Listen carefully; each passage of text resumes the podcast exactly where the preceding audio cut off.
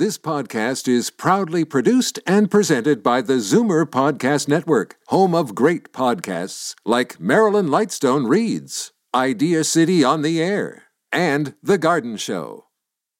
You're listening to an exclusive podcast of Fight Back on Zoomer Radio, heard weekdays from noon to one.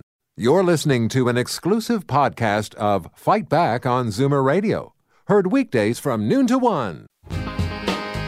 Fight Back with Libby Znaimer on Zoomer Radio with guest host Jane Brown. We've uh, got a great story for you here now, uh, and I'd like to introduce you to Helena Burnstein. Helena, thanks for coming all the way into the Zoomerplex to tell your story. You're very welcome. You got my attention this morning, and that of our producer Dave Woodard as well. Uh, says ailing senior says Greyhound gave her a rough ride. First of all, you to me you do not seem like an ailing senior. You do have a disability, a physical disability, but you are far from ailing. Well, thank you very much. I think that I'm quite a vibrant senior who happens to have a disability. And in fact, your vibrancy and your excitement for life and wanting to travel and learn and do Yeah, yeah. is what led you to this predicament. Tell it, tell us your story. Well, I've been um, studying for the last two years and just completed a diploma in spiritual direction from the Haden Institute. And uh, we do that online and also with intensives in Niagara Falls. So there's problems taking the bus to Niagara Falls, but that isn't Greyhound, it's Megabus that uses Grey Coach. And they don't have a lowering mechanism. But as part of that, also um, with classmates that live in the um, GTA and greater region, we decided to meet informally. And this is how it started with um, the bus driver refusing to lower the bus steps on the way back. And it was with another student who I hardly knew. I was very embarrassed with everyone lining up. It was winter, and he said, Well, he's afraid that, that it won't come back up. And I kept insisting I needed it. And he said, Well, how will you feel if you're the cause of stranding all of these people? Will you be able to live with yourself? And I had to keep saying, Yes, I'll be able to. Please let me on. But I was very embarrassed in front of my classmate. And um, we didn't even talk about it all the way home. So that was the first time. And this is on a Greyhound bus. Yes. Yes. Uh, and this is, and you, now you say you took um, eight round trips between Toronto and Guelph over the last year and a half. Is that fair? Year, Well, it is over a year and a half. Right. But from January 2015 and, until November. And then in November, um, I had a very bad experience um, coming back. But going, um, the, the bus, the, the steps wouldn't lower, and I ended up injuring myself. So after those two experiences in one day, and um, dealing with Greyhound and not being satisfied, I totally stopped taking Greyhound. And so I've been taking um, the Go Bus, which is a three hour trip each way, doing it on one day, and it's exhausting. And so in May of this year, a Greyhound bus pulled up to the Go platform, and I was shocked. And I said, What are you doing here? He said, Well, we don't use the old station anymore, which was basically just pulling up in the street. It, it looked like a little trailer. He said, From now on, we use this stop. So twice I took it again. So when we say all of these months, we're really talking about November and then nothing from November to um, May, and then again twice. but in all, we're talking about five different situations. Yes. Where you were told or where you felt embarrassed or humiliated. Well, yes, that that was part of it, but almost every time at the Toronto um, bus terminal, I was supposed to be pre-boarded, and almost every time I couldn't find someone. There was no one in the little office that you go to for help, or I was told they're too busy. And that bus goes um, at number 13 at the far end. I was told to watch to see when it pulled up. I couldn't see. I almost always had trouble. One day, a driver said the person accompanied me finally and said to me, um, "You know, this really isn't my job. I'm on. I'm on." You, you know, when when they're on illness and they come back to modified duties, he said, I, I don't really know what to do. But that was after talking to two strangers that I was sitting with, addressing them, thinking they were with me instead of addressing me. So, explain uh, for our listeners what your physical disability is and and and how it would help to have this mechanism in place so that you could get on the bus more easily. Well, it's basically just end stage arthritis in both knees, and I have spinal stenosis. So whenever I take the bus, I lean heavily on two canes, and um, I just find it very hard to, to do stairs at all. So from the ground to the first step, or from the first step to the ground, is very far for me. The other steps are very difficult, very difficult, but I'm able to grab onto the bars and hold on. So it's that one that one step from the ground. Now, interestingly, um, I was in Wheel-Trans two weeks ago on the way to the York Mills subway station to take the uh, GO bus to Guelph, and a woman in the back seat said, Oh, I have a daughter in Guelph and two grandchildren, and I only can see them once a year when I get a ride. And I said, Why don't you take the bus? And she said, Because Greyhound won't lower the steps for me. I've thought of bringing a stool, I just can't manage a stool, and so I can't go. I said, Well, the Go bus takes three hours. She said, I'm not well enough to handle that. Now, we reached out to Greyhound uh, to see if they would come on the air with us to comment on your situation, Helena, as well as just this, this mechanism. And uh, this is the email we just received from Greyhound Lines, their senior communications specialist. We sincerely apologize for the customer's experience with Greyhound. We will continue to strive to meet her needs as well as the needs of all customers with disabilities. Our regional vice president has personally reached out to the customer, and we're doing everything we can to resolve this customer service matter. We will provide additional training for our staff in an effort to prevent these issues from occurring again. We understand the importance of making travel easy and accessible for customers with disabilities, and we're committed to providing the best service and experience possible. Even uh, in the article on the in the Toronto Star, the officials are have told the Star they don't know why drivers didn't activate a mechanism to lower the bus for you. So clearly, they have the technology to do this. Mm-hmm. What is the resistance? Well, I've been told they're afraid that the mechanism won't work when they bring it back up, that it often breaks. And I remember this happened when TTC buses first started with a lowering mechanism. I remember that lots of routes there was a struggle to get the drivers to lower them because they were afraid they would break. But I also want to say that I can't believe that in a city as huge as Toronto, that the buses come in, they arrive at the Elizabeth Street terminal. That terminal there is no has no curb whatsoever. So you have to get off at road level, at ground level. And it's not just being disabled. We, we have a, a, population, an aging population. A lot of people have bad knees who don't even know they can ask to have it lowered, let alone be refused. And also, they do have these uh, footstools that are basically platforms. They're not as easy. Um, but I need both when you come to Toronto. And also the bus bays at Toronto. Um, I wouldn't need pre boarding if they had a couple of seats at each bus bay. There's room for a couple of seats.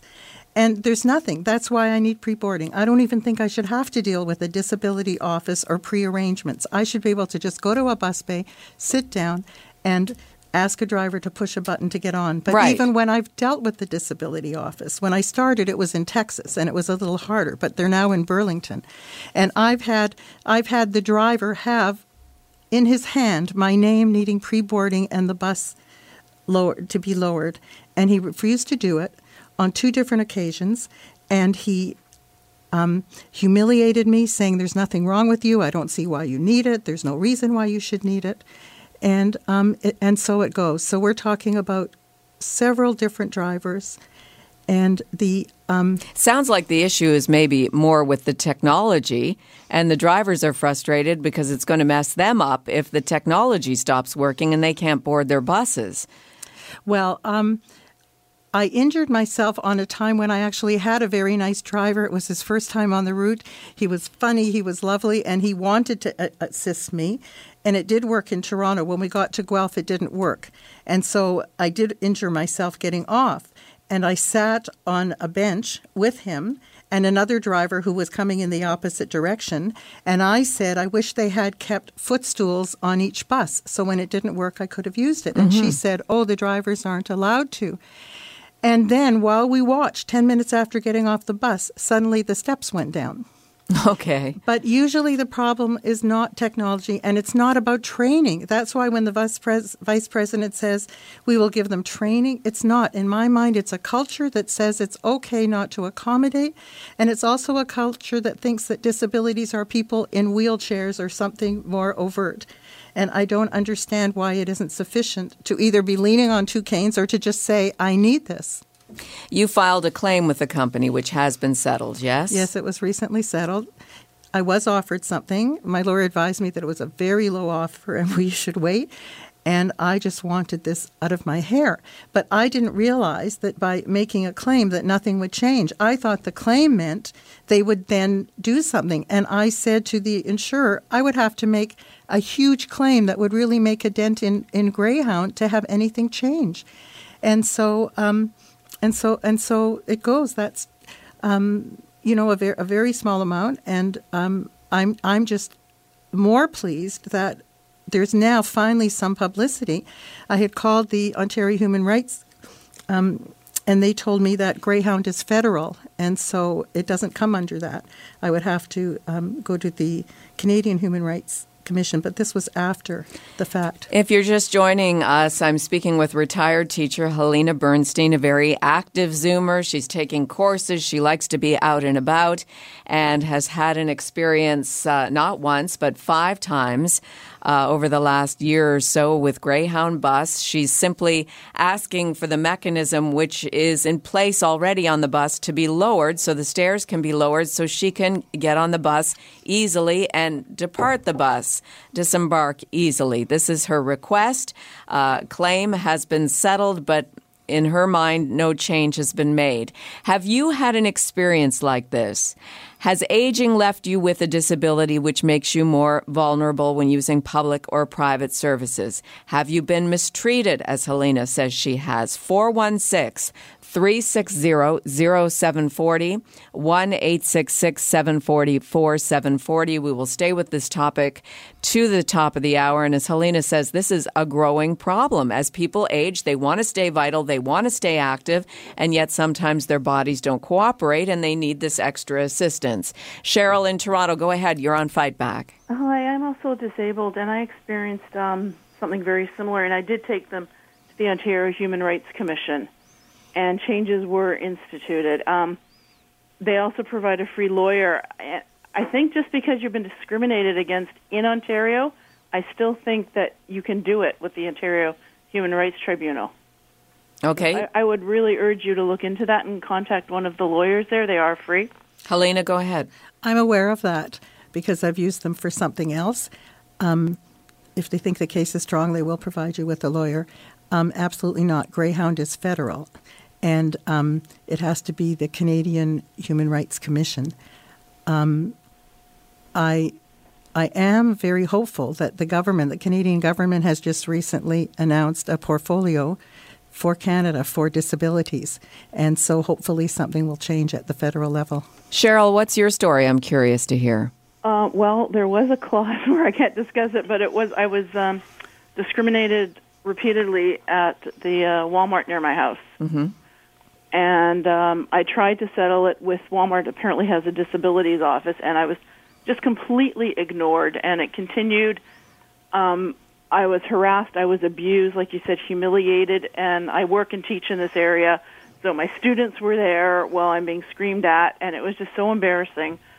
Um, so I finally went to the human rights, and changes were instituted. Like we we settled because, like you, I couldn't deal with the stress of going through the whole thing so I, I settled on, on the advice of the lawyer.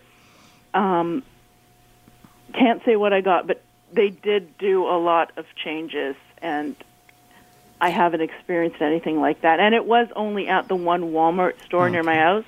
I've been very well treated in every other Walmart I've been to in Ontario. Thank you for sharing your story. Okay, good luck. All right, let's go to Ron in Guelph. You're on Fight Back on Zoomer oh, Radio. Wow. Go ahead, Ron. Hi. Uh, yes, I just caught part of the conversation about that lady that uh, has had a problem getting to Guelph, and I happen to live in Guelph. Yes. But I spent uh, a few years with Go Transit and the rest of the time with uh, Grey Coach and then Greyhound. Um, and I know that there's um, a lot of issues, especially at the uh, Toronto bus station, uh, where There is no step. At one time, all of our buses, we had a step stool. The buses were equipped with a step stool. And for whatever reason, they uh, took them all away. And then there was a step stool actually in the arrivals of the Bay Street terminal. Um, it wasn't part of the bus, but it was there in case the step um, um, didn't work. So I don't know why those steps aren't there anymore. It was the same thing in the departures. There was a step stool there that people could get up into the bus with. Right. I mean, before technology, that would be the obvious answer to help somebody get onto a bus more easily. Well, I mean, I understand that. Um, I mean, the steps. It's the same thing with the TTC. They had problems with them. Well, they've had those um, powered steps. So what it does, it actually lowers the front of the bus with the air pressure. And then, the, as the, the lady said, the drivers are afraid that once they get that thing down, they can't get it back up. But that speaks to the uh, service of the buses that the service department should be checking before that bus even goes out, or the driver should be checking uh, before they take the bus out on the road that the right. actually works. Thank you. I appreciate your call, Ron from Guelph, and and I mean that there should be. I mean, Helena, you you, you are saying if if the technology doesn't work, a, a step should be on the bus. May I, may I address that? Yes. I was down at the Greyhound terminal um, the other day with um, the reporter from the Toronto Star, and a worker was there by the Elizabeth Street terminal, and we asked him about why don't we have these footstools on the bus, and he said, "Oh, because often the driver has to leave the bus." And the step stool is taken, or it disappears, or it's stolen, and the driver has to pay for it. And so we said, Oh, really? That's interesting. Well, why don't they make a system where the driver isn't responsible for paying for it? And he said, That's a really good idea. I keep telling them, but they don't listen. yes, sometimes it's the simplest things. Yes, common yes, sense. yes. and then you're going to have drivers who, um, because because they're being protected, they're going to be more helpful as a result.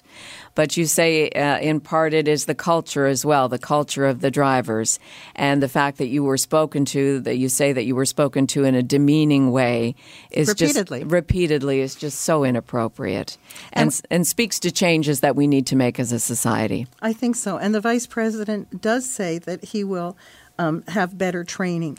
I believe they have this training. It, that's what I mean about the culture. There is a culture that you don't have to implement it. And when this previous caller, the one before, talked about human rights, I'm just realizing all kinds of accommodations. Like I, we could get into this. Yes. I, mean, I mean, Shoppers Drug Mart, Sobeys, they don't even have a chair to sit and wait for a Right. taxi. It's an ongoing conversation. ongoing, yes. I do have to cut us short here. Uh, we've got the news coming up, but thank you, Helena, for coming in and sharing your story. You're more than Uh, you- welcome. you've become an advocate, whether you wanted to be or not. Well, thank you for the opportunity. You're very welcome. You're listening to an exclusive podcast of Fight Back on Zoomer Radio, heard weekdays from noon to one. You're listening to an exclusive podcast of Fight Back on Zoomer Radio, heard weekdays from noon to one. You're listening to an exclusive podcast of Fight Back on Zoomer Radio, heard weekdays from noon to one. You're listening to an exclusive podcast of Fight Back on Zoomer Radio, heard weekdays from noon to one. This podcast is proudly produced and presented by the Zoomer Podcast Network, home of great podcasts like Marilyn Lightstone Reads, Idea City on the Air, and The Garden Show.